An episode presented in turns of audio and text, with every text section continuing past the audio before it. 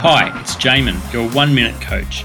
If you're not operating from the right heart space and out of a great state, then all the hard work in the world won't get you anywhere. Applying maximum effort to pushing a door that's marked pull will leave you exhausted and frustrated. When you take care of your state first, it enables you to operate out of flow and ease rather than endless hustle and effort. Success always comes out of who you are being rather than what you are doing.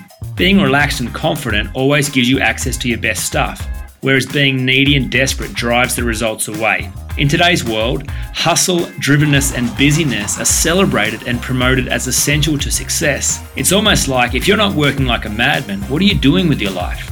The harder you work, the more you get, is perhaps some of the most misleading advice ever given. What's worse is the long term cost on your health, happiness, and relationships when you don't know how to rest. Less hustle, more flow and ease.